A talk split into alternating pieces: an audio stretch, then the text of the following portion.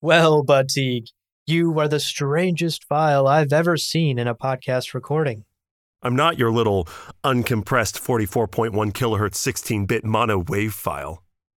Will not compress you, Budteague. I am Maurice.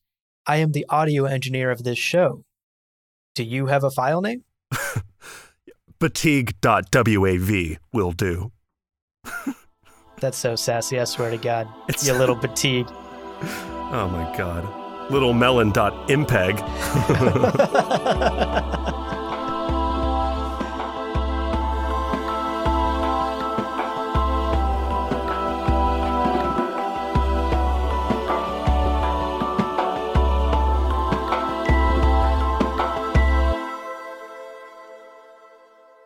Welcome to Gom Jabbar, your guide to the iconic world of Dune. We will be exploring the themes, philosophies, and characters found in the sandy depths of this vast universe, from Frank Herbert's groundbreaking novels to the adaptations on film and TV. My name is Leo, and my name's Abu. and today on the show, we're back with more Oh Children of Dune. God, boy, are we back. Boy, are we back. Did someone order 50 pages? Because these are dense. yeah, this is a very high calorie intake of 50 pages for sure. We are now in the final stretch of this book, yeah. and it is truly the end game.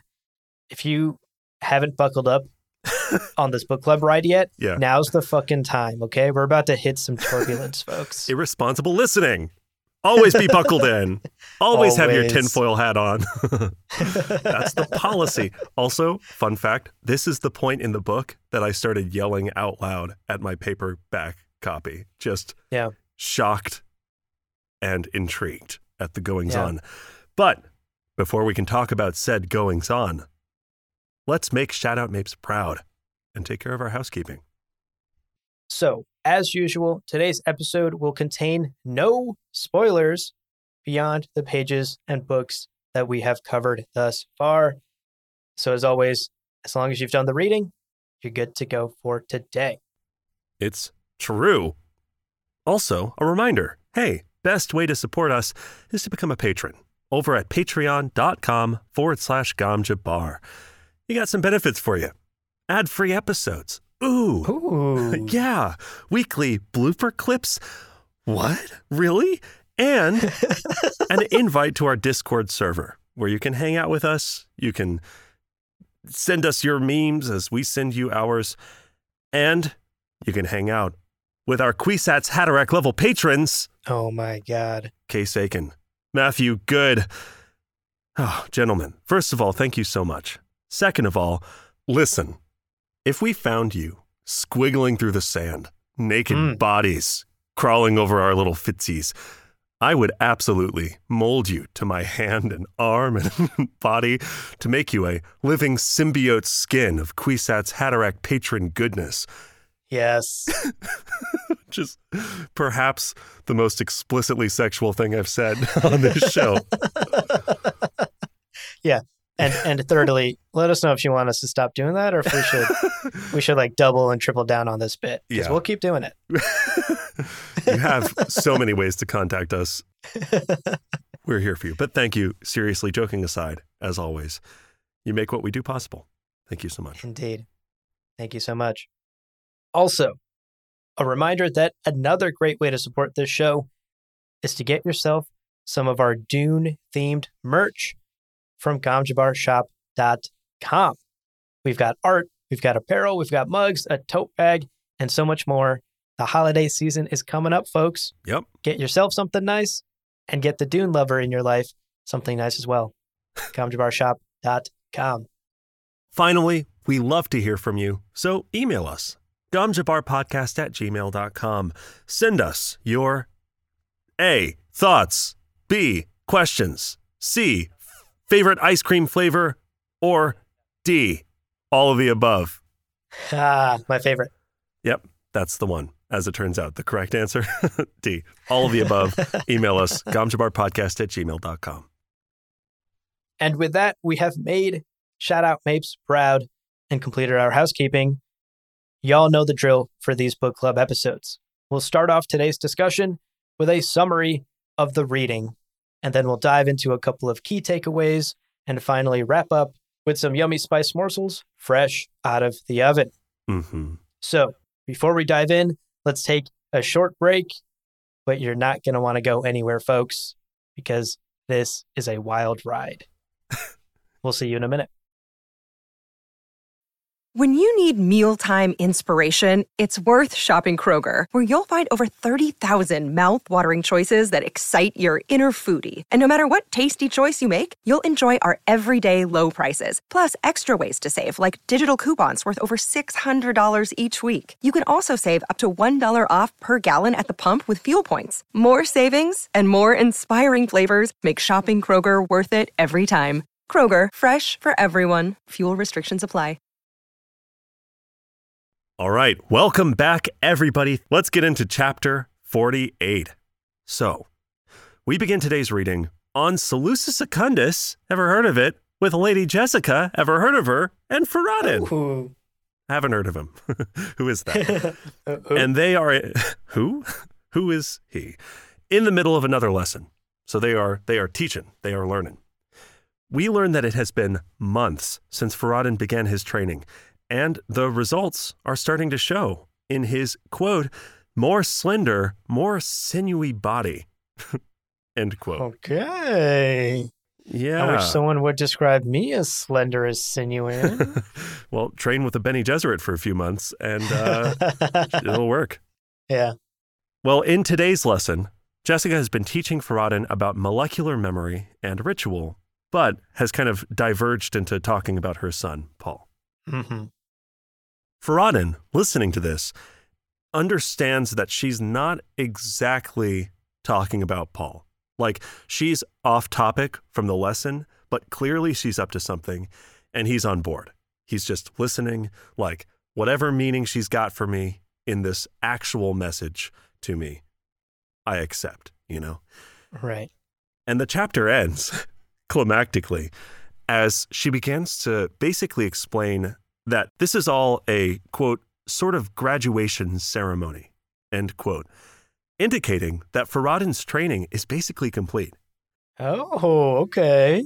And Tyekanik, love him, like bursts into the room, but he's like trying Yeah. to walk casually and tries to collect Faradin Corrino. But Lady Jessica acknowledges quietly to herself, it's too late. She's done it. She said the words, and, quote, Faradin no longer was Corrino. He was now Bene Gesserit. End quote.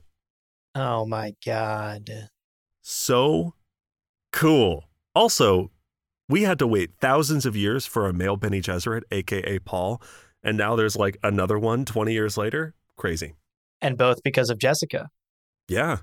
She's No got kidding. the numbers to show for it, you know? Put that put that on her quarterly one-on-one review with the manager.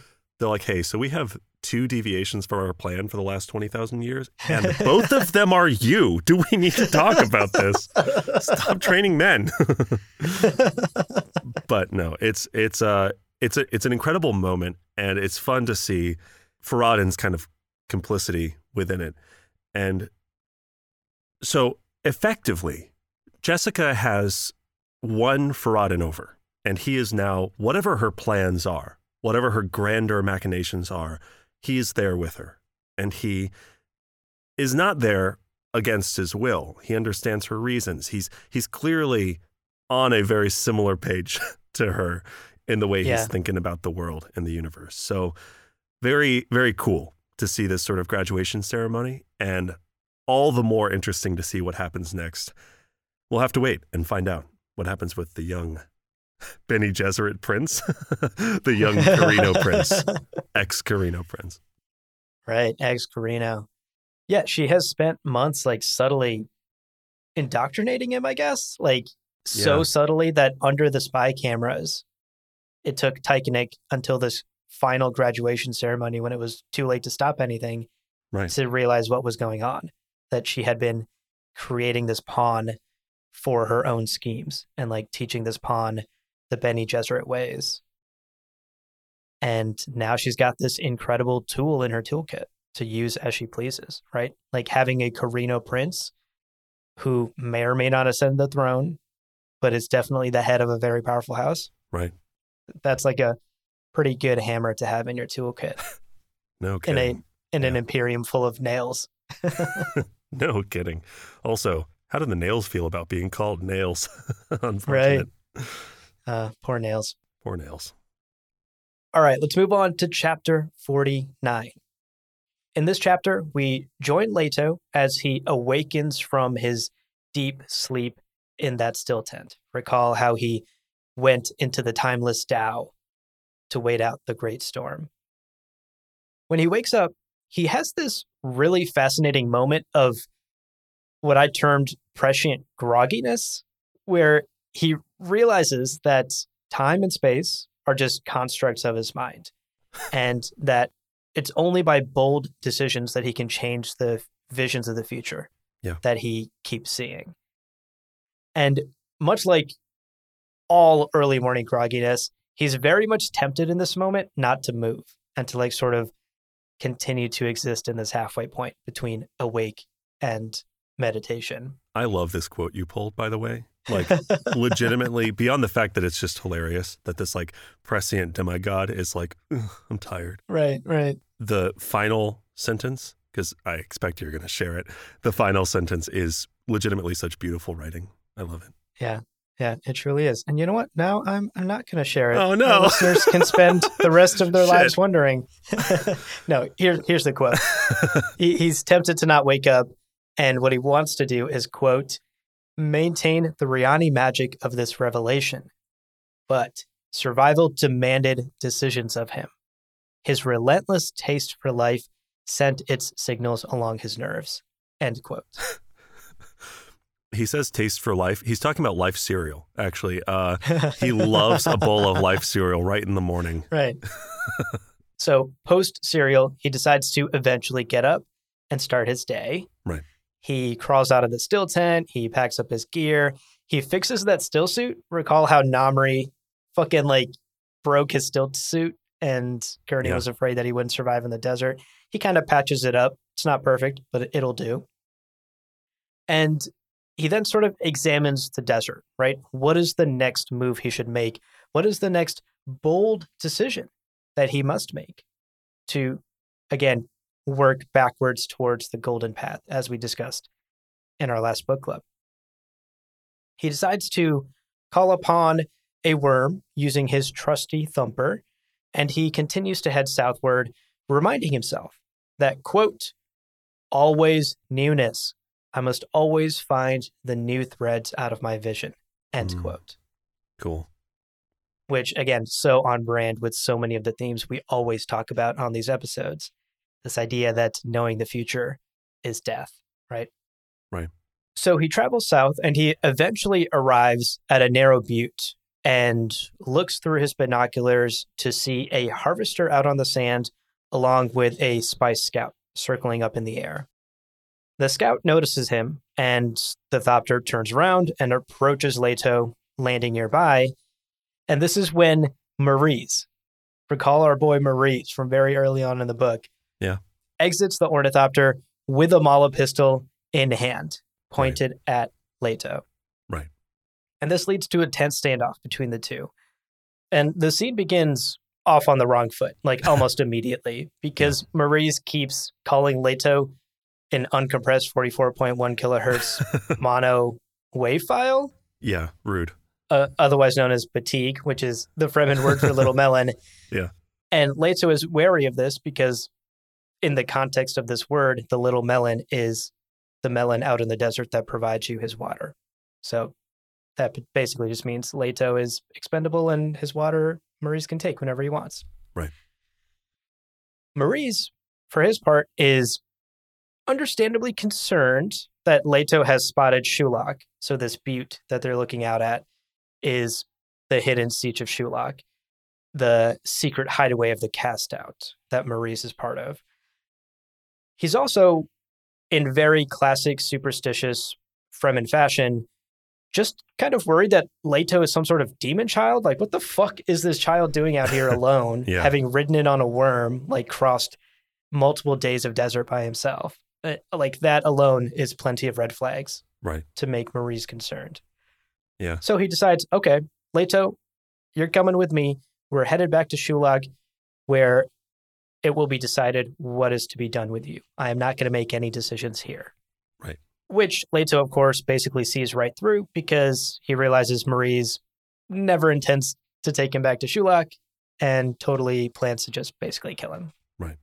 So as they step towards the Thopter, Leto reveals to Maurice that he is actually the son of Paul Muad'Dib, and he is the one who escaped captivity from Jacurutu. Yeah.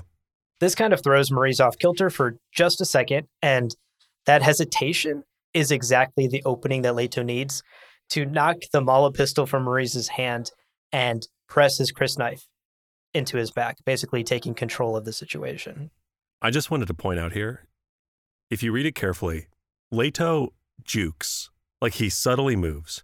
Maurice overcompensates, swings his gun, and knocks it out of his own hand against the ornithopter. like literally, Leto gets him to disarm himself against the ship and then uses Maurice's own crysknife in catching him. I could not believe this part. I was, I mean, yeah. I can believe it because it's Leto Atreides, but holy shit, what an incredible little moment that Right. I mean, this is the power of like weirding combat and reading people and muscular control. You know, you can basically manipulate their body with your own at a distance. It's incredible. I loved this little moment. It is. It is. It's going to look so good on the silver screen. They're never going to make this movie, I know they're never going to. especially for the chapter we're going to talk about soon. Yeah. Oh my God. A man can dream, though. yeah, it's true. So, with crysknife pressed against Maurice's back, Leto makes his sales pitch, basically trying to explain that only he can save the future of Dune's ecological transformation and the very existence of the sandworms. Quote, I know the entire plan of transformation, Leto said. I know every weakness in it, every strength. Without me, Shai-Hulud will vanish forever. End quote. This Yeah. is convincing enough that Maurice is kind of like, okay, maybe I don't. I don't know. Maybe I don't kill this guy. Like he, he he's Right. saying some things that I really don't want to happen. Right? Like Shai-Hulud is God. They don't want the sandworms to go away. Right. This ecological transformation is obviously changing the face of not only Arrakis but the entire Fremen culture as well. Which, as we know, Maurice is one of the cast out who is very much tied to the old ways of Fremen life. So Leto then makes Maurice bite down on his thumb and swallow a drop of blood. And we're told that this is some sort of ritual meant to bind their water and form a truce. Right. Quote, I must offend the tribe before you can take my water. End quote. Maurice is like, yeah, true. Right. God damn it, he got me again with the blood thing. Fuck. which is totally a trick I'm going to try at my next job. You know, like as, soo- as soon as I get that job offer, I'm going to present my thumb. I'm sure. I must offend this company before you can fire me. yeah. and after the blood thumb ritual of truce, this chapter basically ends as Leto and Maurice head toward the ornithopter, headed to Shuloch. Indeed. And we don't have to wait long to find out what happens in Shuloch because chapter 50, we're in Shuloch. Yeah, baby. we made it. Uh, What happens in Shuloch probably stays in Shuloch because you, you get killed. Yeah. So-. Uh huh. Or you get eaten by flies or something. so Leto is, upon arriving in Shuloch, observing how very, very traditional everything is to the point of being not great. like the still tents have some inefficiencies. They let bugs in. You know, that there's like, he thinks about how, wow, yeah, at night, you're probably bitten so much by insects. And this is how my father's been living. like, this Right. is where the god Muad'Dib has been sleeping and hanging out. Not exactly a life of luxury here in Shuloch. no, no. And as he looks out over this canyon, surrounded by a qanat, Muriz explains that Muad'Dib suggested they sell sand trout and worms off planet, which, wow. of course, none of them survive and none of them ever will, according to Leto. He's like, it's a good way of making money and not accomplishing anything. but I wanted to point out, like, this is wild. Like, we knew that people from the time of Messiah, we knew that people were getting worms off planet. This is a farm. This is a sandworm farm we are literally seeing the system for growing worms for exporting. Like it's so interesting to me. Very interesting world building here. Nevertheless, they don't hesitate to consider all of this incredible world building. They go to a hut. they go to a nearby hut. And Muriz is just like, oh yeah, there's a girl here, whatever. She's cast out from the from her friends at Jacurutu and she's been sent here as punishment for allowing you to escape sucks, sucks to suck. And he kind of continues to tease and berate and lecture the two people. I just wanted to point out Leto brings up Kralizek or the Typhoon Struggle, which we are going to talk about in morsels. So be patient on that one. It's Sabiha. The girl in this Yeah. little hut is Sabiha, the girl, the girl who makes good coffee. Oh, The- tough his- look. Future girlfriend. Ma- Uh, maybe, maybe. in some of the visions. In Right. some of the visions, some of the visions, they're having a great life together. Yeah. now, Sabiha, not super stoked to see Leto. She's not like, hey, whoa, hey, the child, apparently I might marry at some point. So she runs to the edge of the qanat, distressed, and Leto follows, explaining that he has come to Shuloch to find his future, to find his worm. Quote, It will not be as either of you might believe, Leto said. Remember this, Muriz. I have found the footprints of my worm. He felt tears swimming in his eyes then. End quote. And Sabiha and even Maurice, despite his hostile attitude, are both shocked at Leto giving water to the dead, right? right. They are traditional in so many ways. They're like, fuck, he's crying. That's nuts. We haven't seen that in so long. And the chapter ends when Leto promises that the Kralizek will come and that he will lead them in it. He will, he's like, it's coming. Pray for it. It's going to happen. Yeah. And you can really see how much he's leaning into the religion and superstition in these conversations around Marie's and even around Sabiha. Yeah. All right, let's talk about chapter 51. In this one, we are actually with Namri and Gurney back in Jacurutu. Yeah. And they have just received word from Shuloch that Leto has been found. And while you might think this is good news, Gurney is not so sure and demands to be allowed to travel to Shuloch Mhm. himself to see Right. Leto to confirm this news. Namri denies the request. And this is perhaps the first time we start to realize that these two men are more allies of convenience rather than tight knit partners with a shared goal, Right. right? Like they just happen to be working together because that's what is convenient for Right. both of them. But they aren't exactly like buddy buddy, ride or die, bad boys. They're not life. exactly like throwing back pints of spice beer in between Right. Leto drug induced comas. exactly, exactly. They're both they're both here to do Right. a job. This back and forth leads to a very tense standoff, and Namri reveals a bombshell. Yeah. He tells Gurney that he is actually a double agent working for Alia. Ugh. Quote Namri drew his crysknife. What do you know of the womb of heaven? I am her servant, you male whore. I do her bidding when I take your water. End quote. right. All right, dude. Damn, Namri, chill the Yeah. fuck out. Zero to a hundred, guy. Come on. Truly zero to a hundred, because he then lunges at Gurney Halleck, which is the last mistake anyone will fucking ever make in their life. Poor foolish Namri here, thinking he can take on Gurney motherfucking Halleck in a one v one.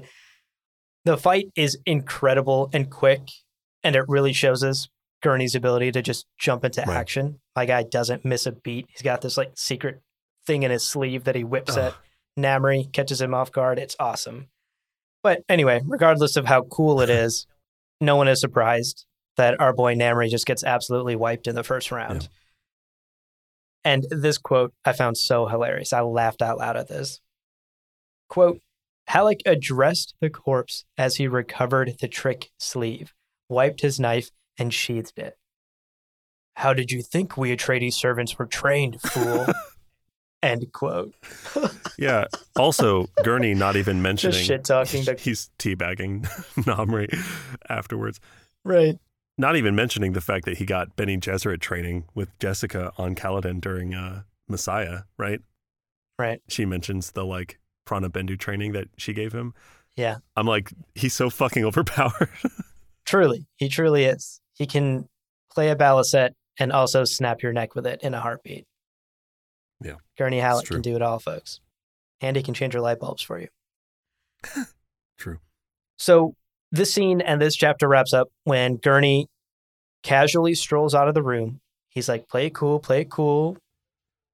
Yeah. And what's interesting is that he's feeling oddly free in this moment after having Yeah. killed Namri and walked away from the situation. We learned that he was never truly a fan of Jessica's whole drug the nine year old plan, which is fair. Strange. None of us are really Weird. a fan of that. Yeah, that's true. Joking aside, yeah. It's, Yeah. it's fucked up. truly, it's truly fucked up. And Gurney's kind of relieved that he no longer has to follow through with plan A. right. As he's leaving Jacurutu, he's basically figuring out what's next because he knows he has to go into hiding lest Alia find him. She will surely be sending her agents after him. And he decides that perhaps it's time for the backup plan to go into effect. A plan that we don't know the entire scope of yet, but we're told somehow involves Stilgar. And that's where hmm. our chapter ends. it's true. God, so many cliffhangers. Well, Here we go. final warning, folks. Buckles, secure. You ready? You ready for this? Oh my God. Chapter 52. Huh. We're back in Shuloch with Leto and Sabiha. And Leto's ignoring his food. She's like, come on, eat it. He's ignoring her.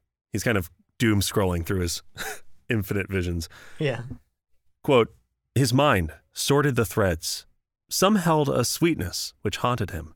One future with Sabiha carried alluring reality within his prescient awareness. It threatened to block out all others until he followed it out to its ending agonies. End quote. Jesus. Okay. Now, Sabiha is still on this please eat the food train. She's Yeah. like, please. I'm going to get so job. punished. She's like, I'm just doing my job, kid. I got fucking kicked out of my home the last time. Yeah. And he's like, nah, I'm const I'm already so laced with spice, you have no fucking clue. Every moment is a vision, he tells her. Mhm. It's insane. So on his way out, he also very casually, I missed this three times. But the fourth time I was reading, did you notice he puts her to sleep again? So funny. Yeah. Just a He- very subtle use of voice. he starts using the voice, and we don't exactly know why, but then we get this little quote. Quote, the pattern of all Fremen lent itself naturally into the way he guided her now. Fremen were people of extraordinary energy at sunrise, but a deep and lethargic melancholy often overcame them at nightfall. Same. Already, same, already she wanted to sink into sleep and dreams. End quote. And then later he's like, she's stirring restlessly. So fucking funny. Take two. He's like, listen, it's okay, fine, go to sleep. She's like, okay, I'm tired. You'd think she'd I be more prepared for it this time. Like you're Right. not you're not gonna hypnosis me this time, motherfucker. she wakes up to Gurney. She's like, fuck, God, did not again. Oh, shit. oh, really savage, savage move on his part. But he's not done. The chapter doesn't end there. No, no, no. He's out by the qanat and he's by the edge of the water and he's thinking about Sabiha. And we get this sense of his loneliness as a preborn Kwisatz Haderach who, frankly, can't stop seeing infinite visions of the future. Quote, he wondered how it would be to live outside a vision with her, sharing each moment just as it came of itself. The thought attracted him far more strongly than had any spice vision. There was a certain cleanliness about facing an unknown future. End quote. Wow. Beautiful writing. I love this. I mean, Frank is doing such a good job of really showing us how tragic all of this is. Now, the sand trout at night, right? He's been warned. The sand trout are going to swarm at night, especially to this Qanat that now has its predator fish removed. So they're migrating to the Qanat in a swarm. Leto is standing in their path. And sure enough, he told Sabiha, they're not going to eat me. And they don't. One like scuttles over his foot, and he's like, funny. And it kept going because there's more water in the Qanat. But uh, as this uh, chapter progresses, we get a sense that shit's happening. And uh, sure enough, check your buckles. Yeah, it's happening. Yep. He grabs a sand trout, a big one, as he knew it would be there. He grabs a big sand trout, and it begins stretching over his skin. Quote, no sand trout had ever before encountered a hand such as this one, every cell supersaturated with spice. End quote. And it becomes a living glove stretched out over his skin, right? He grabs another, and as soon as it touches the first one, they sort of like join and link and become one kind of covering. and he grabs another one and another one, and Oh, soon boy. uh, I know. And they're combining basically to create this skin symbiote, is how it's said, covering his body. He, he gets naked and lays in the path of all these sand trout. And as they encounter this growing form, they all join. And it's awful. it's so weird sounding. And he literally, at one point, they go to cover his mouth and nose with this membrane, and he Yeah. has to like roll it away from his mouth and nose so he doesn't suffocate to death, I guess. Right. Fucking crazy, right? Yeah. In my mind, I'm picturing this almost like Venom from Spider-Man, right? Like like the Oh, black yeah. goo that symbiote, yeah. that like right the literal symbiote that covers Peter Parker's body and gives him the black suit. you mean in the best Spider-Man movie, Spider-Man 3? Yes, unapologetically the best Spider-Man movie, Spider-Man Three. What a great movie. Tom Holland, who? Uh, okay, I'll stop this bit. That's how I imagine this is going down. But instead of being like an opaque black symbiote, I, in my mind, I kind of picture the sand trout as translucent, like sort of see-through. Like if you Yeah. if you had like a see-through cover for your iPhone or whatever, that's kind of how I picture this going down. yeah, I think he talks about them thickening as they're on his body, and he says they will grow stronger as well. So, yeah, I think that's true. Although I think they become probably opaque pretty quick as more join in the the pile, the gross, horrifying pile. yeah. I'll also point out there's this really quick takeaway where Leto points out that he could die of spice overdose at any moment if he stops balancing his metabolic balance. Right. And I stopped reading for a moment because I was like, wait, are you telling me this nine year old for the last like two months has been constantly adjusting his internal biochemistry to not die from overdose? Like, yes. that's so That is exactly. yeah. Yeah, that's nuts. I missed that also. I mean, to be fair, I was distracted by him being covered in sand trout. Yeah. But I digress. It's an incredible Uh, little sentence in there. And it yeah, explains to us why this is a unique occurrence. Like Right. we are told that Right. children play with sand trout all the time and they make these fake gloves and then Yeah. let them go and the sand trout, you know, s- swim away or whatever. Right. That that's normal. Like the Fremen children make a game of playing with these sand trout. None of them are making symbiotic skin that is not their Right. own that covers them and gives them superpowers. The reason this works for Leto is because his visions have shown him what he must do here to trigger that. And also because his Bene Gesserit training and his genes, his like special Atreides genetic makeup, his Kwisatz Haderachnis, all of that has given him the ability to contain this like overdose level of spice within his body without dying. And that is part of what triggers this transformation of the sand trout not just stopping at becoming a glove, but continuing to mold and grow and attach to him. Right. Yeah. And this horrifying transformation, by the way, is all part of his plan. hmm He said a few times, he's like, I got to do bold things. Well, yeah. Well, nothing's as bold as covering yourself in living tissue. This is for the sake of humanity's future. And we get this quote, quote, no corner of his attention was left to dwell upon the terrifying consequences of what he did here. Only the necessities of his trance vision mattered. Only the golden path could come from this ordeal. End quote. Hmm. So, abandoning humanity. And you might be asking yourself, why? what does this do? Well, we start to get a sense of what this has accomplished a little bit. Because he stands up, immediately stumbles over and falls. right. he stood up too quick. He like topples. Now, after a few tries, he gets used to kind of standing, and there's this kind of like I see this as like a walking montage. You know, Steve Rogers, right post Super Soldier Serum, Yeah. Right. Right. learning how to use his strength, or even like Iron Man with the jet gloves. Yeah. right? like yeah. you just see the the the like super cut of him fucking up over and over Mhm, again. mhm. But eventually, Leto is running. He's flying. He like jumps 20 meters vertically. like we talked way back with Jason Concepcion about our basketball team. Gonna leave it at that. Power center. This kid can dunk from three basketball courts away. It's phenomenal. But he is running around. He's jumping. And now it's time to test another part of his vision. So he leaps past the Qanat into the canyon where this young, restless worm is kind of lurking about. And the worm comes up, drawn by his rhythm, the rhythm of his arrival. And the worm fucking stops. Yeah. He just stops and is like, what, what do you want me to do with this? This is sand trout. We talked about in the mailbag. Sandworms are basically sand trout. So it's not going to attack the like basic form of itself. right. And we even get this little quote that because they encapsulate water, there's this encapsulation of them. The worm's like, I don't want water inside of me. Are you kidding me? That'll kill me. Yeah. I also wanted to point out, for context, quote, no one had ever before stood this close to a mouth of a living worm and survived.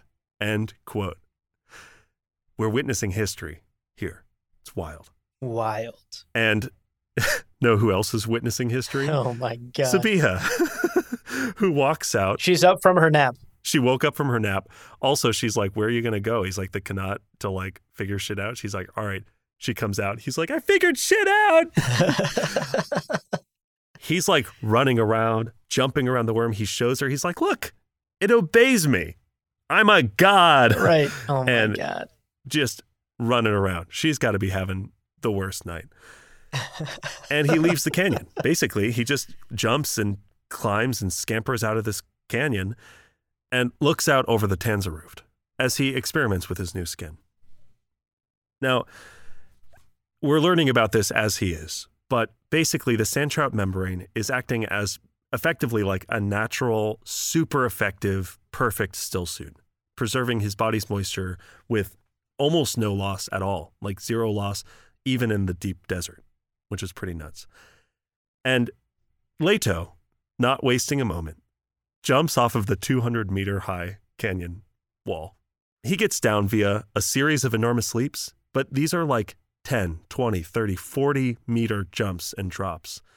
Unbelievable. I mean, the thing that he's capable of doing now with this suit is incredible. And he's rushing now to face his future.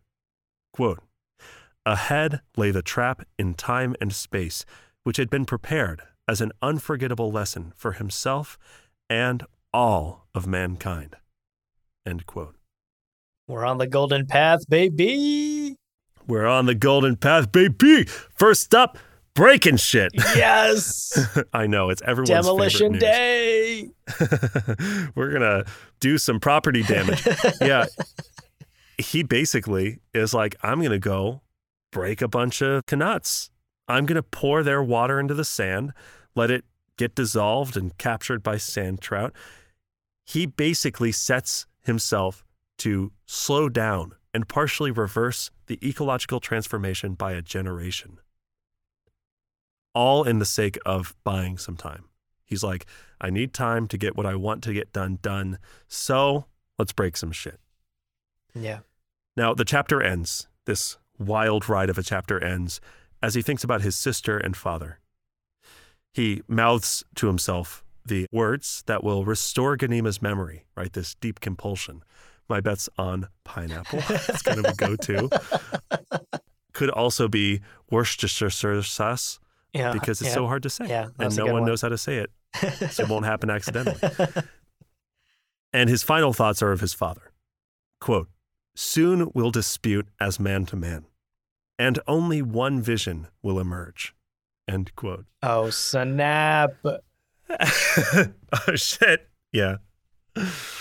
Oh, I can't wait for this cage match showdown on NBC primetime. Yeah. Yeah, it's going to be a pay per view mano a mano, well, mano a wormo fight. yeah.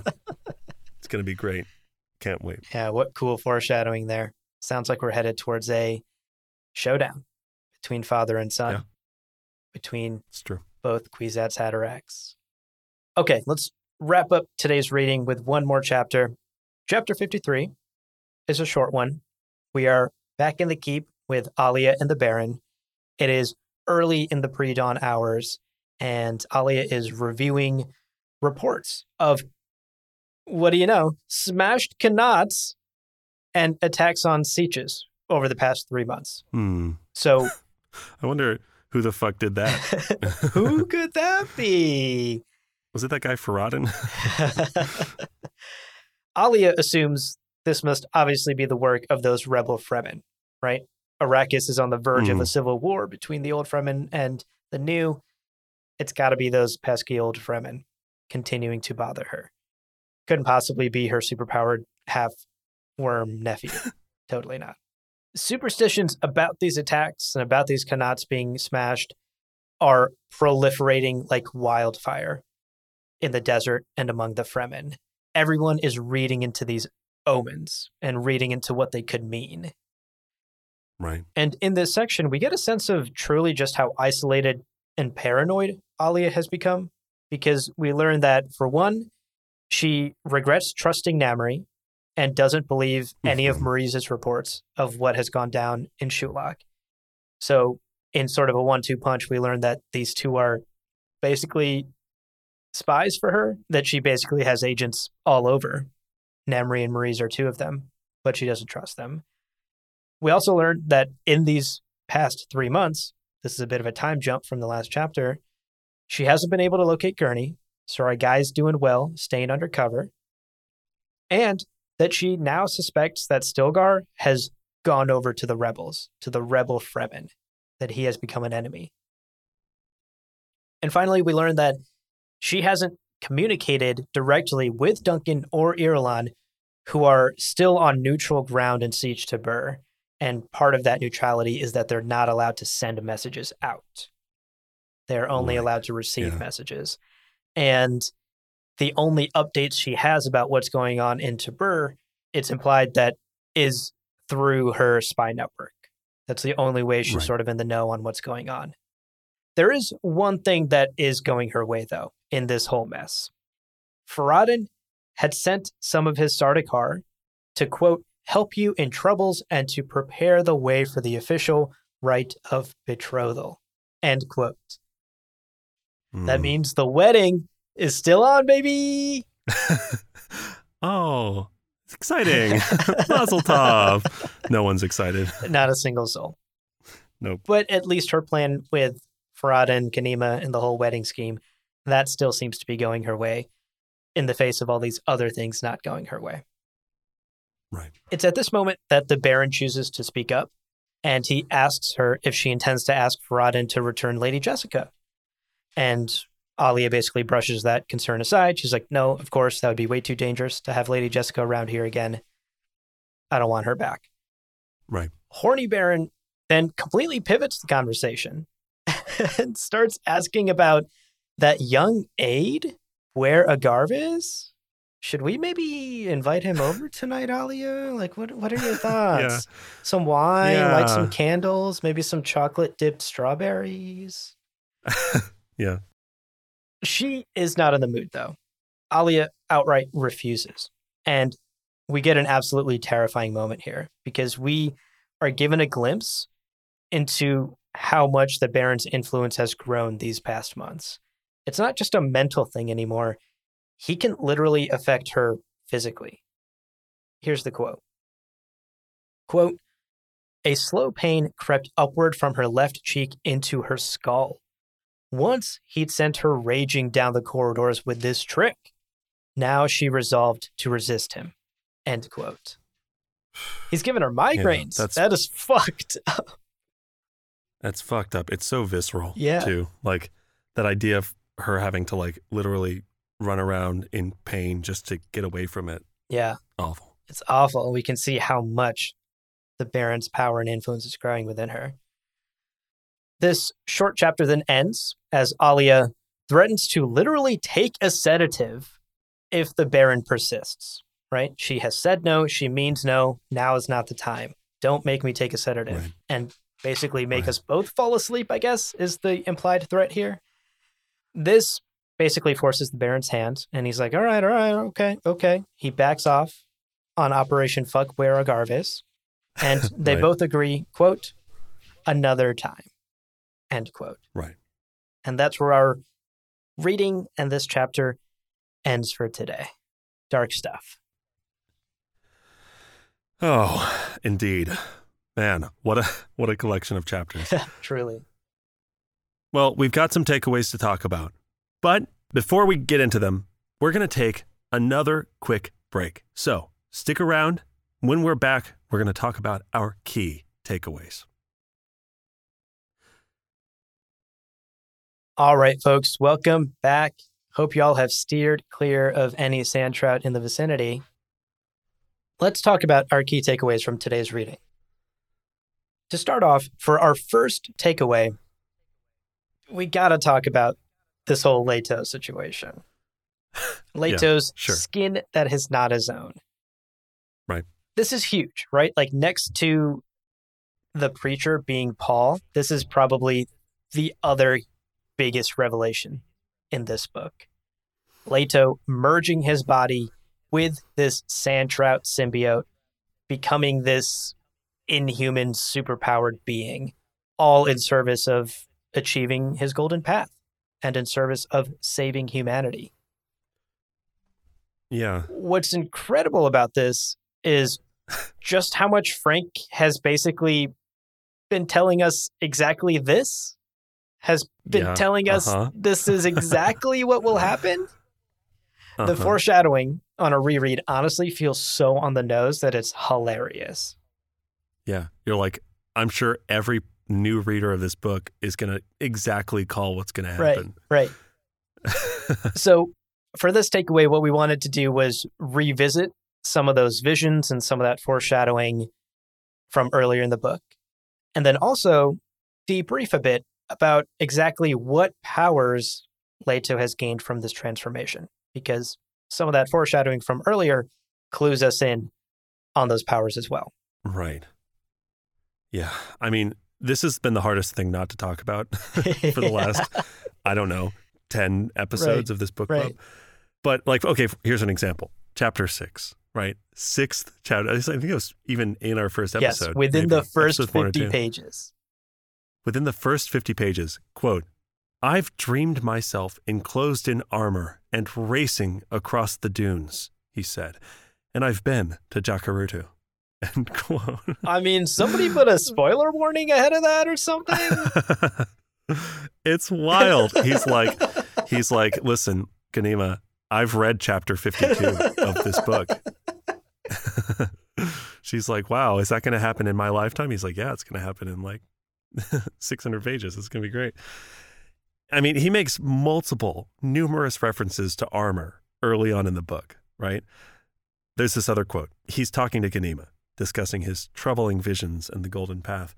Quote, I realized then that my skin is encased in something, an armor which moves as my skin moves. I cannot see this armor, but I feel it. My terror leaves me then, for this armor gives me the strength of 10,000 men. End oh my god. And you're like, yeah, we just read chapter 52. That must be from chapter 57.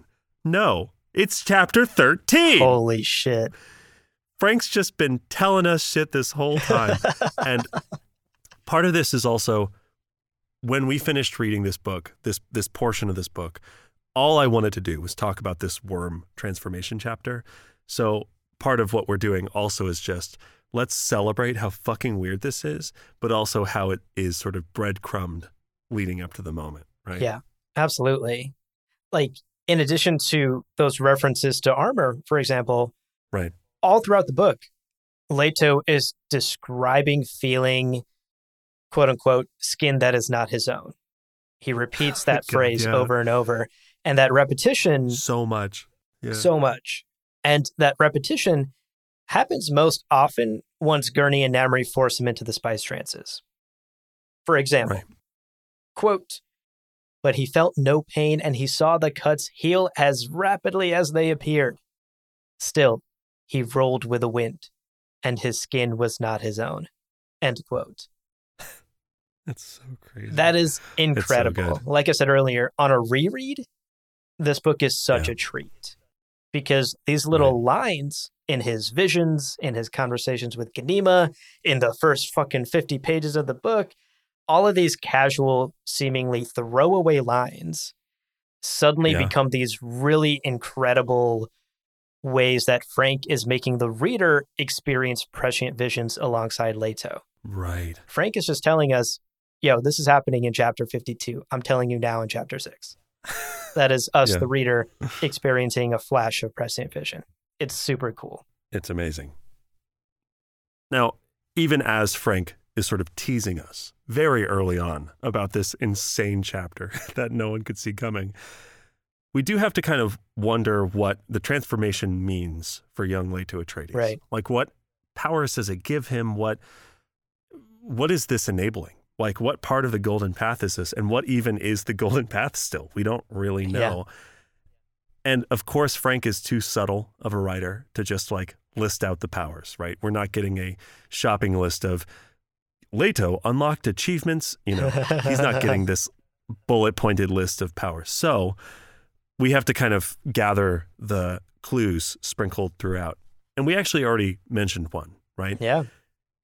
He says in that chapter 13 quote that we just shared, quote, my terror leaves me then, for this armor gives me the strength of 10,000 men. Damn. End quote.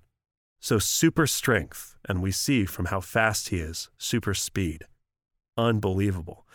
And whether this is, you know, there was that quote that I mentioned about the armor, the symbiote skin, the worm skin, starting off getting stronger and would be even stronger still, he says.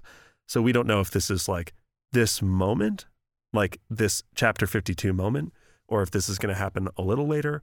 It's a little hard to say. Again, Frank is subtle in the way he's kind of guiding us through this. right.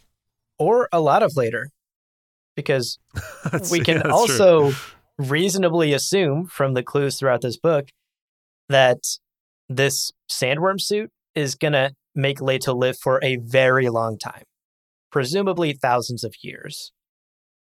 Recall Yeah. all the way back in his one on one quarterly review with Jessica earlier in the book. oh my God, yeah. He says, quote, oh. Do I choose another course, one which would permit me to live thousands of years? End quote. and Jessica, that idiot who hasn't read chapter 52, is like, no, not Bene Gesserit metabolic control. Uh-huh. He's like, so funny. His response to that is hilarious. Quote, yeah. Oh, that? He dismissed Bene Gesserit body balance with a wave of his hand. I'm speaking of something else, a perfection of being far beyond anything humans have ever before achieved. End quote. oh my God. I mean, also, to be fair, though, it does seem like he's using the metabolic control as part of that. So come on, give her Right. that. Like she kind of, she called a piece of it. Yeah. now he's he's also being a bit of a dick here, but Yeah. it's amazing that all the way back in that conversation, that little line gives us a huge clue as to a power that this worm suit gives him. Long life, thousands of years potentially. Yeah. And you might wonder, hey, yeah, sure. So he can live for a thousand years, but what if you stab him? Uh, what uh-huh, if you uh, uh-huh. what if you shoot him with a maula pistol, right? One of those was in this book Right. just now. Well, it does seem from one of the intro little excerpt chapter starter things written by Ganima, as it turns out. It does seem like he may or may not be invincible to oh most my god. to most things. Yeah. Here's the quote. Quote, the armor was not his own skin. It was stronger than plasteel. Nothing penetrated his armor, not knife or poison or sand, not the dust of the desert or its desiccating heat. End quote. Amazing. So he's not going to get wormed, right? We see he's immune to worm attack. He was already immune to poison because of Bene Gesserit metabolic control. Right. Like he can disarm poisons easy peasy. So what the fuck do you do? like, oh, it's so interesting. So we'll just have to kind of see how that plays out. Yeah. This kid's sturdy. He's he's Ford tough. He's built Ford tough. He's built Ford tough for sure. Yeah. You can't poison a Ford F 150 either. I've tried. I've tried. Jinx. of course, on top of the invincibility, we see in today's reading too that it acts as a super still suit and, of course, a great deterrent against worms. We also see that it gives him the ability to sort of like swim through the sand in a worm like fashion. Pro- probably Yeah. thanks to that super strength and the nature of the armor protecting him against sand and dust, as Ganima says. Right. Right. Quote When he judged that Ornithopter's occupants had overcome their shock enough to mount pursuit once more, he dove for the moon shadowed face of a dune, burrowed into it. The sand was like heavy liquid to his new strength, but the temperature mounted dangerously when he moved too fast. He broke free on the far face of the dune. End quote. So there he is, like Oh, testing out his powers yeah. and his strength and how much he can push this new armor to withstand. And it seems like he can sort of like dive through the dunes and swim through the sand. Right. I mean, it's so interesting because we hear about this sort of like furnace of the sandworms caused by the friction with the sand. But Leto's like straight up first person experiencing Yeah. it. He's like, oh, it gets pretty hot Yeah. when you're like shooting through the sand. Totally nuts. Hard to even begin to picture. This is really the section that makes this book hard to adapt. Yep. Like you have a what a nine year old who's like gets covered in sand. I mean, maybe an animated. It could be animated. Maybe hard to do as live action. I think. Yeah. Yeah, it could be animated considering I'm watching a show where a dude has a chainsaw in his face. yeah. No spoilers for episode three. But So- yeah, yeah, yeah, same. Yeah, I think with animation we can make anything believable, but this would be a tough sell in live action, you're right.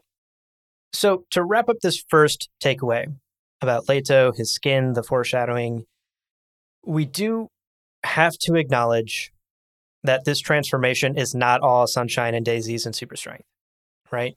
Right. Leto himself ominously hints in today's reading that this transformation makes him not entirely human and that he will continue to evolve even further over that extended thousands of year lifespan. Quote, already he could feel how far he'd drifted from something recognizably human. Seduced by the spice which he gulped from every trace he found, the membrane which covered him no longer was sand trout, just as he was no longer human. Cilia had crept into his flesh, forming a new creature which would seek its own metamorphosis in the eons ahead. End quote. Ugh. Just reading that Yeah. paragraph makes my skin crawl. This thing is not just a suit that he's putting on, it is fusing with his body and changing him. Right. And so we must acknowledge at the end of this takeaway that the superpowers are cool, the super strength, the extended lifespan. But much like all things in Dune, and of course, all things in real life, things come with a cost. And nothing is just a pure positive or a pure negative. There's benefits to fusing with sand trout, and there are definitely drawbacks as well here. It's true. Well, that takes us to our second takeaway today, where we wanted to talk about kind of Fremen superstition. And we Mhm. wanted to talk about some of what we've seen with Muriz and with Namri and some of these Jacurutu and Shuloch Fremen, basically. Right. And in this episode's reading, it's super on display. So let's take a moment. Let's examine Fremen culture and kind of the ways in which the forces of the Imperium have played their part in shaping that nature. Totally. And I think to start, we have to just address the elephant in the room before we can go any further. Yeah. Obviously, the first two books, Dune and Dune Messiah, are very much about Paul's rise to power. And Right. we've had discussions about how the Missionaria Protectiva planted these myths about the Lisan al Gaib. Yeah. And that very directly led to Paul's godhood. And we've discussed this at length in previous book clubs and deep dive episodes. But the long and short of it is that the Bene Gesserit basically planted the seed that Paul then watered for his own gain. Right. This led him straight to the throne by the end of the first book.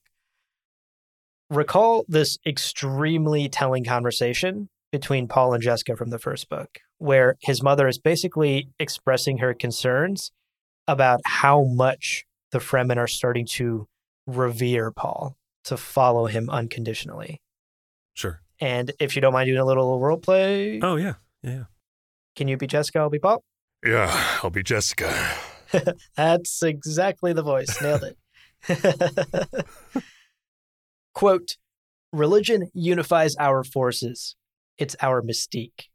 You deliberately cultivate this air, this bravura. You never cease indoctrinating. Thus you yourself taught me. End quote, end scene. Sassy. Sassy. So sassy and so on point. And I think the word indoctrinating in particular stands out to me there, right? Fair. Like yeah. we've talked about how Paul is not your traditional hero. He's the protagonist of our story, but he's not exactly a net positive on the Fremen. And very Right. clearly here, Jessica is stating what he is doing. He is manipulating and indoctrinating the Fremen, using their religion and their mystique and their superstitions against them for his own means, to exact his revenge against the Harkonnens, to take back his throne.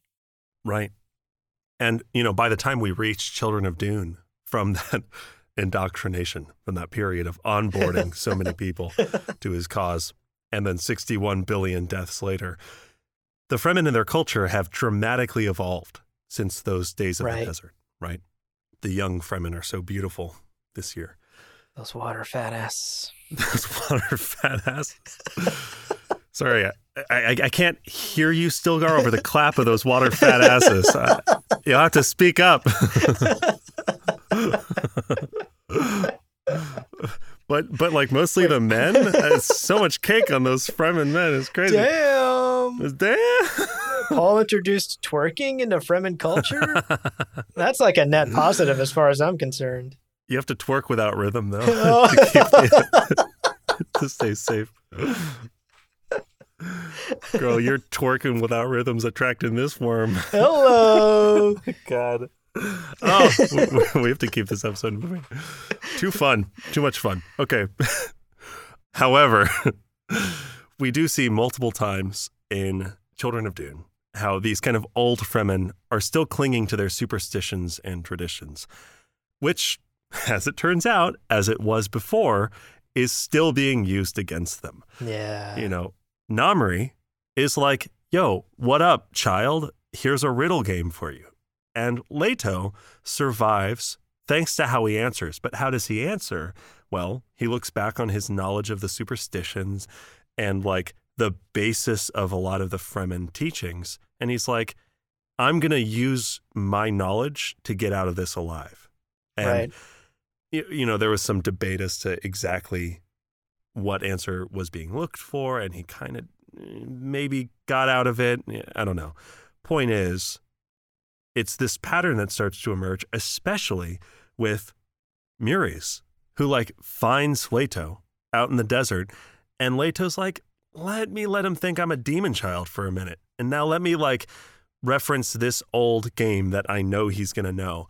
And Yeah. then let me create an opportunity to get the upper hand here by leveraging the identity of my father, the god Muad'Dib. like it's this very quick recognition of this person is deeply superstitious. Hell, let me get my blood into his system so he cannot kill me without me first doing something to justify that. Mm-hmm.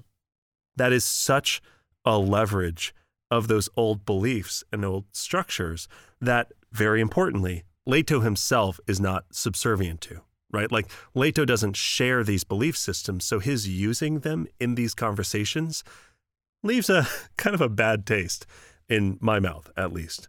Yeah. It's very manipulative, right? It is, right. It's Leto surviving another life and death situation, right? The riddle game with, with Namri was life and death. Right. And he starts reciting like Fremen law at Namri because he knows Namri is old fashioned. He's a sucker for that shit. With Muriz, he similarly references things like the story of the waif or something called the test of the Mashad, which is some sort of spiritual test, right? He he's saying all the correct things that he knows an old fashioned Fremen of the desert would still be deeply superstitious about or still be deeply religious about. Right. And as you're saying, it is this form of manipulation to survive, much like his father, right? Like Yeah. Paul yeah. used the legend of the Lisan al Gaib to enter Fremen society and then to become their prophet and to lead them. And Leto here is very much telling Muriz things that are similar to that. You know, Kralizec will come and I will lead it.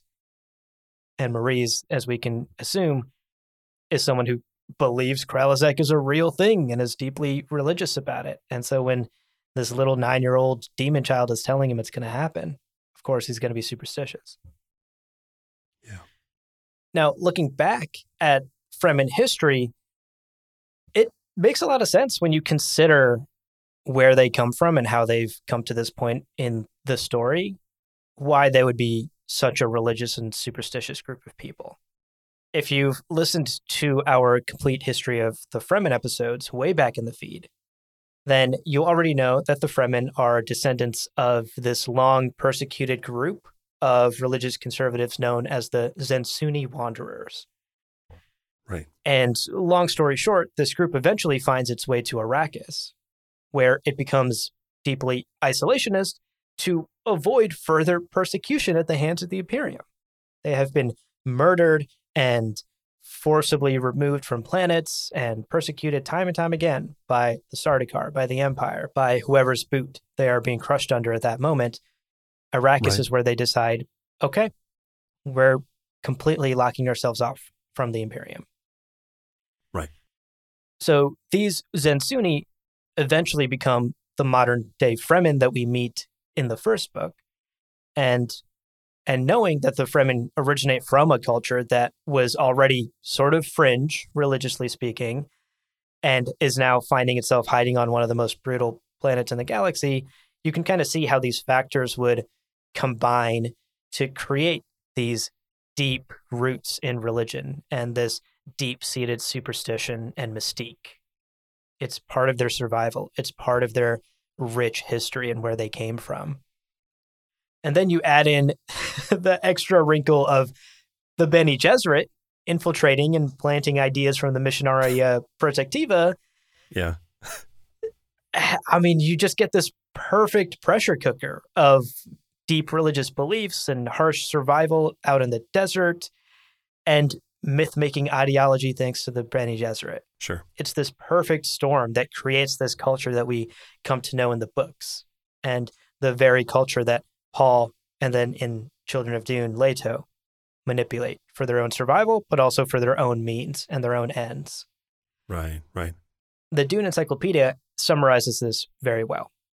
Quote Given the Fremen's roots in such a religion and the particularly life threatening environment that Arrakis has afforded them, the Fremen developed a set of cultural institutions unique in their perfect balance between the philosophical worldview demanded by Fremen faith and the harsh reality imposed by Arrakis' nature. End quote. Yeah. So, looking back at their history, it's not surprising that Muriz acts the way he does, being such an old fashioned Fremen. It's also not surprising that Stilgar at the start of this book is like conflicted, right? Because he Yeah, Totally. is like a boomer Fremen, right? He was raised in these old fashioned beliefs and religions and superstitions and mystique. And the only thing that pulled him out of it was working for Paul, basically.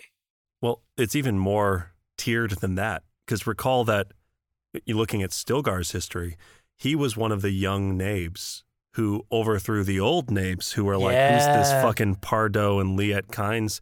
This idea of a green Arrakis, that's hashtag not my Arrakis. Right? so, I mean, you're totally right. Like, there are these ancient roots that managed to live in isolation with the guild and the smugglers' cooperation in isolation for quite a while. And as far as I can tell, eh, pretty happily. I mean, it's not a great survival, but they Yeah. like catch scorpions and shit. I don't know. It's like a, Yeah. you know, they have fun. They make gloves out of leather fish sand things. So whereas someone like Muriz is like a, I don't know, a millennial, he's like a or a disgruntled baby boomer. Stilgar is also not exactly modern, but he's more modern than Yeah. even the more common guys. Remember, Stilgar was freaked out when he found out that the preacher counted using old the old numerical system of the ancient Fremen. right? yeah. He's like, fuck, no one counts with those numbers anymore. those are Quechuan. They're from like the language of the actual Andes. But Yeah. it's, you know, there, there's this stratosphere, but it's all precipitated by the Kindses, meet the Kindses, and then the Atreides, right? These off-worlders coming in and changing stuff. It's it's so interesting and poignant to keep in mind as we Yeah. go through this series. For sure. And actually, I'm glad you brought that up because to wrap up this takeaway, I wanted to briefly step out of the lore for a second, uh, and and actually share an opinion that I, I have voiced on this podcast before, but this felt like an apt time to kind of get into it a little further. Sure. I've always kind of had an issue with the Fremen being portrayed in this way as this like zealously religious and superstitious and gullible people as a culture. And it's interesting because you and I don't see eye to eye on this 100%. So Sure. that's always fun. It's a rare occurrence on this podcast, and it- it always Yeah. leads to some fun conversation. Right. The way I see it, this like Fremen gullibility and superstition and hyper religious culture feels to me kind of one note and tropey. Sure. In a lot of Western stories, the default is to assume that the quote unquote barbarians or whatever are hyper religious and uneducated and thus are susceptible to manipulation. And this trope obviously leans into this like very problematic view that indigenous people are dumb because they're not part of quote unquote cultured society, right? They're not they're not part of the masses, so they must be lesser than us Sure. we see this manipulation all throughout the Dune novels of the Fremen. Some of the examples we've discussed just now. And the issue that I have with it is that this level of gullibility and manipulation doesn't happen with any other characters or factions in the Dune saga. It's always people like the Atreides or the Bene Gesserit doing the manipulation and the Fremen falling for it. People like Muriz being like, oh, fuck, he did the thumb blood thing on me. You know, it's Yeah. never the other way around. Sure. It also doesn't help that there's undertones of the Fremen here clearly being the quote unquote foreign culture Sure. that is very brown coated. We've talked many times about the Arabic influences in the way they speak and in their religion. And then on the flip side, the forces of the Imperium are very Western and white coated, right? The Atreides are these like white people, a house of power.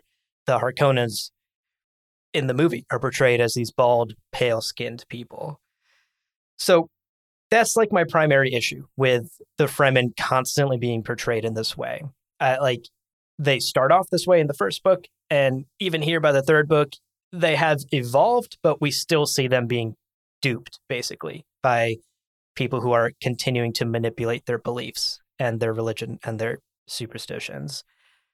Obviously, as we've discussed just now in this takeaway, there's very solid in universe lore reasons for the Fremen behaving the way they do and for their culture having evolved the way it has. All of that right. is really great world building and it yeah. paints a very nuanced picture of the Fremen. And of course, you know, I appreciate that. That's why I love Dune so much. But I think it's still important to call out these like biases or these tropes when yeah. I see them. Like even in good yeah. storytelling, you're not going to avoid falling into some of these pitfalls. And right again, Dune is a product of its time, so it's impossible to hold it up to a 2022 level of wokeness, to a 2022 level of standard culturally. But it's still, to me, important to have these conversations because when I read the books, this is all front and center for me. You know, like I can't help but roll my eyes when the Fremen are the dumb people that get tricked by the smarter forces of the Imperium once again. But I'm curious what you think of this as well, because this is all very much subjective on my part, right? Like sure. n- none of this is. Uh, I'm not claiming any of this is fact. yeah. Well, no, and and honestly, like you know, I saw this point that you wrote out, and certainly I have my thoughts. I think that's a great caveat to all of this. Like neither of us are going to stumble upon the absolute truth of the matter. And I think that you've made achieve some, nirvana or something. yeah. Oops, enlightenment. Episode 10 of the book club. Hear it here live.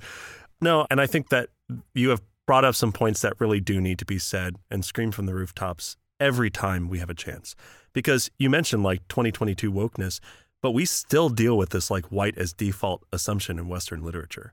Yeah. Like unless a character is, is specifically identified as something other than white, a lot of people will just assume whiteness, which is kind of a problem. Yeah. Now, I, I think we all kind of have the uh, implicit expectation of like the characters that we're reading, we kind of see ourselves in them. So as a white guy, I don't know that that's going to change anytime soon for me. Uh,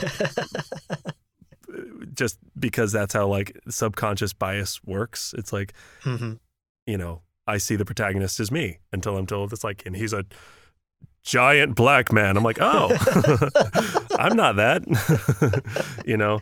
But I think talking to specifically Dune, you're talking about like the Fremen getting duped. But at least in these two examples, I don't see many examples of general Imperium people tricking Fremen again, we meet Muriz as he's like assassinating just random off-worlders who were brought here on like a tourist trip, you know? Mm-hmm. The one who tricks him is Leto II Atreides, a literal prescient deity who's yeah. like, I'm going to convince you I'm worth leaving alive.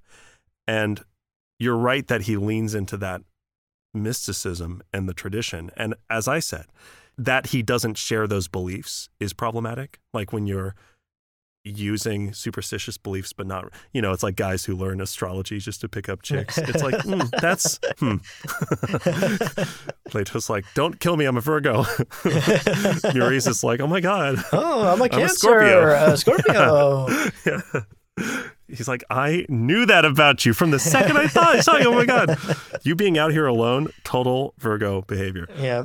So I think that is problematic, but I would say broadly, the thing that I'm missing here that I think would really be the nail in the coffin of this matter is I do not see Frank condemning the Fremen's belief systems.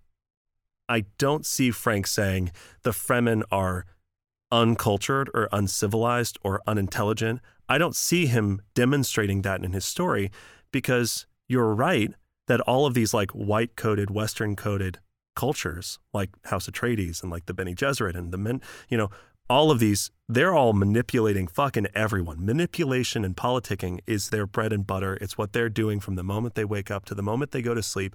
And no one's fucking happy. Everyone's right. dying. The Bene Gesserit are taking massive loss after massive loss, and they've been manipulating everyone in the Imperium for 20,000 years, 10,000 years. So the idea I almost see this as a demonstration of look how fucking twisted and awful, quote unquote, modern, quote unquote, civilized people are. And then you have characters like Stilgar, who's like, oh, man, I don't want to deal with these fucking idiots anymore. Like yeah. he's so exhausted by all of this. And we see in some ways the degradation of, of Fremen culture, which is sad because the loss of any culture is sad.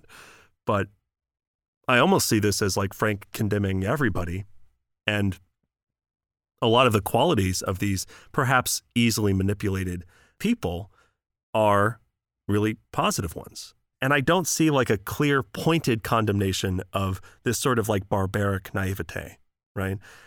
I kind of see this Muriz and Leto meeting as this juxtaposition of opposing ways of life, certainly. Muriz is brutal. He's more or less telling things how it is.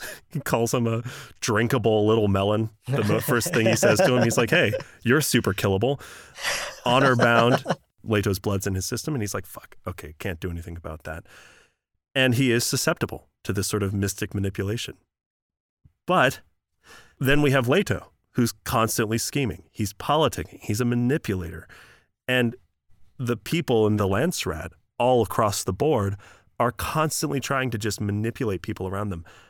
There are these like obvious ethnic codings, but I actually got a question recently about like people were like, I don't see the ethnic coding. And I'm like, um, I don't think you I don't think you can read Dune and miss the like very clear cultural and ethnic coding of these different cultures. Yeah. I will point out though, this is so pervasive, this like whitest default thing is so pervasive. Did you recall this, by the way? Duke Leto Atreides, beautiful beard, is described as having, quote, dark skin that made, Jessica, think of olive groves and golden sun on blue waters, end quote. I forget that he's described as having dark olive skin complexion. Yeah. And granted, we know that they are from Greek, you know, origins. But, and this is to your point, I think I forget that because House Atreides is so clearly coded Western and so clearly coded white. So, like, despite any efforts Frank may have made to be like, no, House Atreides are like Mediterranean Greek, like dark skinned people. Jessica's described as being fair skinned, but whatever efforts he made are not enough. or like they they didn't do enough to actually disarm any of these very valid conversations that we get to have about this stuff. Mm-hmm anyway, I don't know. I, I think the only reason I don't see this as that kind of one note trope that you're talking about, the sort of uncivilized barbarian, is because really uninterfered with by Westerners, they were vibing. They were having a great time. And it's only when Western people get involved that shit gets wrecked and that the planet's being destroyed. The literally the Imperium is being destroyed by Liet Kynes's plan, by Pardot Kynes's plan. Like it is almost exclusively Westerners, Western coded people, fucking up everything. And I see this as almost Frank condemning this perceived progress away from, you know, even less like like more traditional superstitious is kind of judgmental as a term, but like spiritual, not everything's black and white, man, like everything's gray. I think the idea of no, let's let's make sure everything's clean and strict and we're going to control everything. I think he's saying, no, we need this golden path out of the stagnation of Western colonialism, basically. I don't know. I think I'm stretching to a little a few places, but that that was kind of my my sense through this. I think yeah. that we do need to continue talking about this stuff, and I think that that you know books still being written today have like super problematic handlings of race, especially with tokenism on the rise and this idea of like, no, my book's good. Uh, I have a black friend. right. okay. or even, yeah, I made my character olive skinned. So I can't be like right. Got my got my bases tropes. covered. Yeah. But, right. You know, I I so, woke leftist bulletproof. Come at me. yeah. Totally. I've got yeah, plasteel you... leftist woke skin that is not my own, covering my body. exactly, exactly. Yeah. Does his does Leto skin protect him from mean Twitter comments? Because I hope it does. He would die. This is his only weakness his mean Twitter comments. Yeah. Yeah. Yeah. No, as always, this has led to a really fun discussion. I think you've made some really great points. And mm-hmm. uh, yeah, I agree with a lot of what you've said. Like we've talked many times on this podcast how well Frank handles Fremen culture and the Islamic and Arabic inspirations, how much research he's done, how he treats it with respect. That is all here in the books as well, and part of why the books are so good. Yeah. So it's certainly not an extreme case of an author treating this like outside culture as just like dumb barbarians. Yeah, yeah. Uh, he he certainly treats them with respect, but you know those like Yeah. inherent biases and that spectrum. and that like white as default, right? Like there's a there's a spectrum there, and some of those biases and defaults are just like things a white man in the 60s and 70s can't turn off or like doesn't know Right. know about, right? Like again, can't exactly hold it to a modern day standard, but all really important conversations, and I'm glad we can have them on this podcast. Always so fun. We'll also probably, you know, we've talked about doing a more meta episode about Frank Herbert's life. Depending on when you're hearing this episode, maybe it's out already. But uh, we've talked about that, and I think that would also be a good place to look at. Just legitimately, what do we know about the people Frank surrounded himself with? I mean, these days, if you're like a white author writing a book about people of varying cultures and, and diversity, I would hope that you have people you talk to and people that you surround yourself with who can make sure that you're not falling into these very easy, like subconscious pitfalls because a lot of it is not malicious. It's just people being ignorant. Right. And right.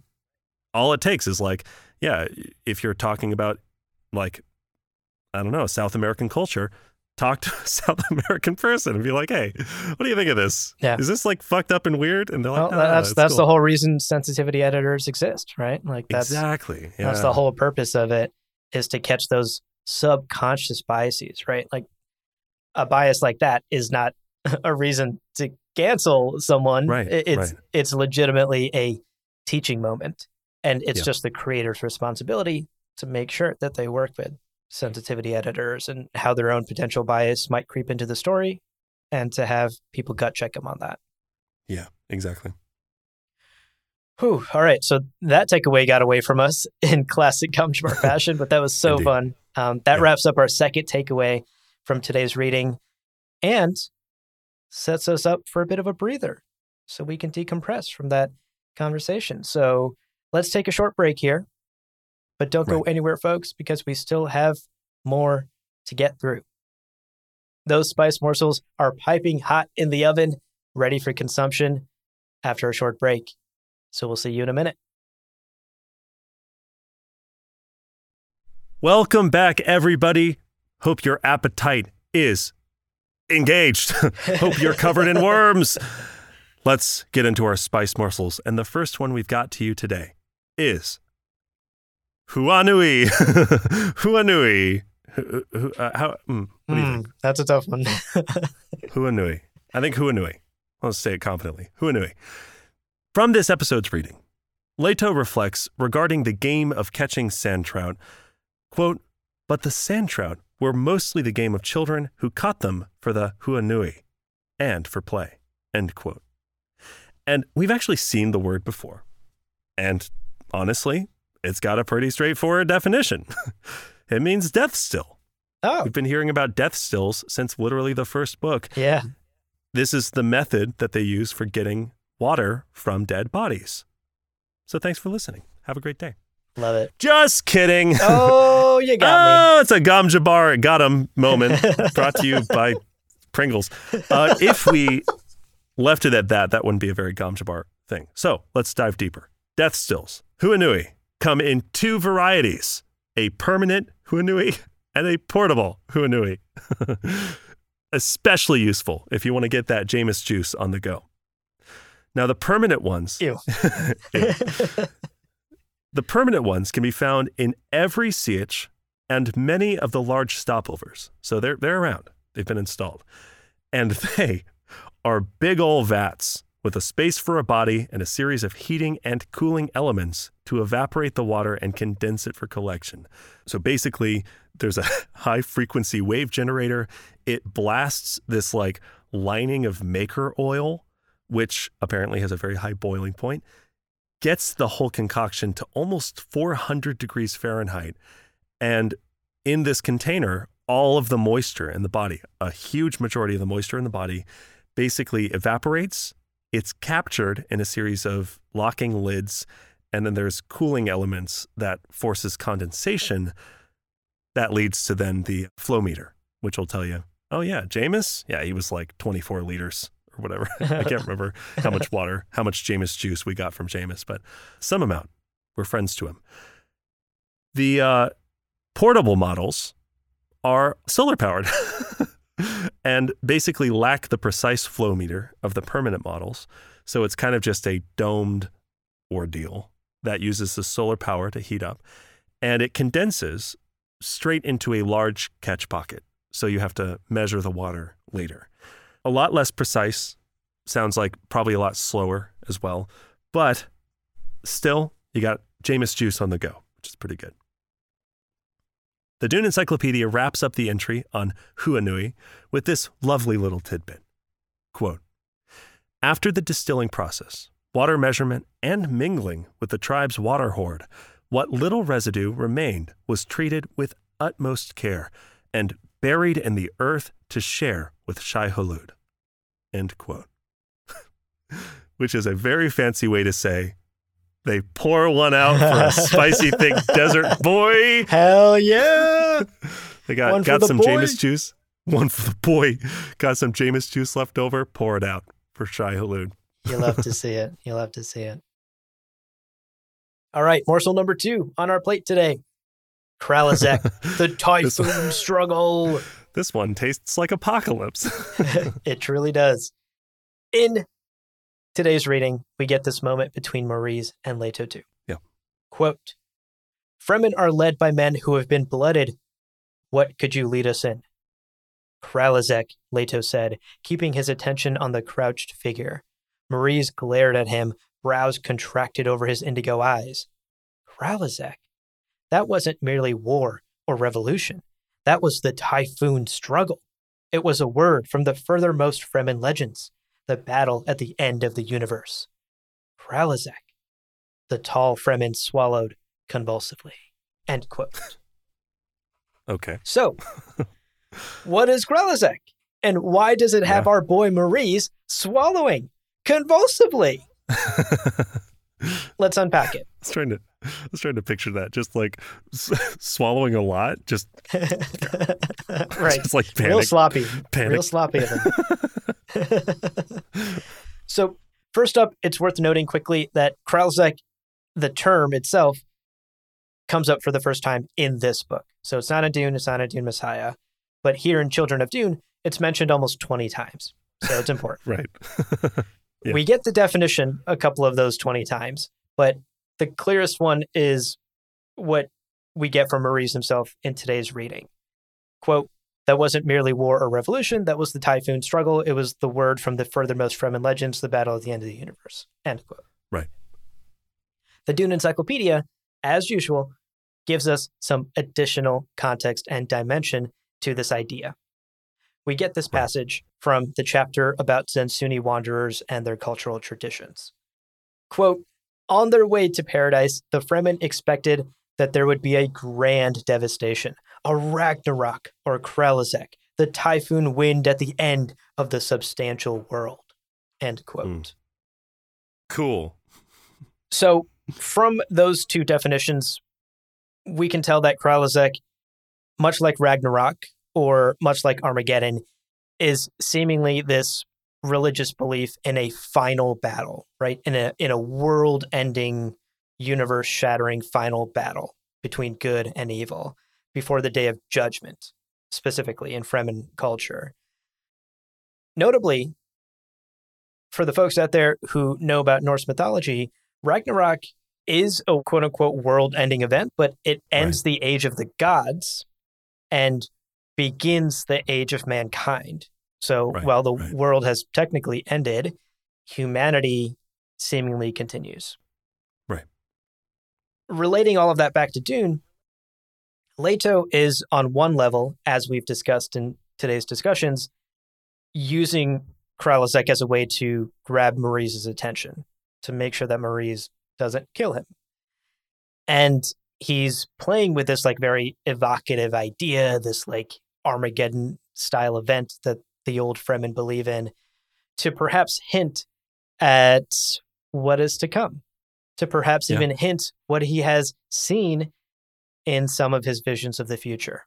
Maybe Right. Kralizec will come to pass, and maybe Leto will be involved in it somehow. We know how much foreshadowing has been in this book, and we can Yeah, only assume that everything Leto says may or may not be foreshadowing for literal things that will happen in the future. It's true. That wraps up our episode today. Wow. What a beast of an episode. What Indeed. a set of chapters. Truly mind Oh blowing my stuff. God. Yeah. It Yeah. felt nonstop. Like stuff was going down every which way. yeah. Yeah. I'll just say now, I forgot to mention it in the chapter. chapter 52 was the first time I've ever yelled at a book because I was yelling, What? every Yeah. every page I would turn, I thought that I was missing stuff because I was like, There's no. There's no world in Yeah. which what I'm reading is the book. Anyway, yeah, you're right. Nonstop, these chapters are dense. It's fucking crazy.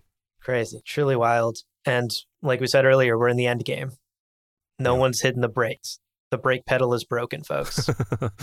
we we actually it was uh, uh, Namri actually cut the brake pedal yeah, that right of shit. before we Uh-huh. pulled out pulled out of the driveway.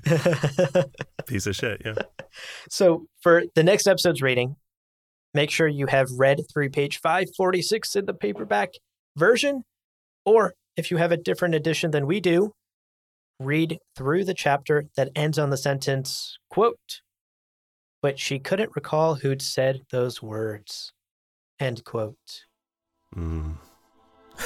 Probably Serious. something on Gom Jabbar. It's probably one of us, considering how long these episodes are, just statistically.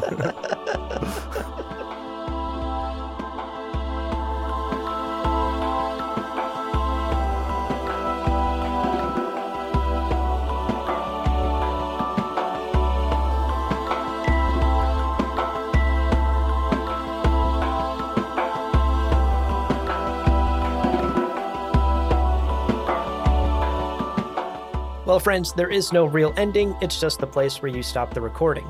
But this podcast is always one step beyond logic, so help spread the word of Muad'Dib and leave us a review on Apple Podcasts and Spotify. And be sure to check out the other shows on the Lore Party Podcast Network on loreparty.com. You can also follow us on Twitter and Instagram at lore underscore party. Thank you so much for listening, and remember, whoever controls the podcast controls the universe. We'll see you on the Golden Path.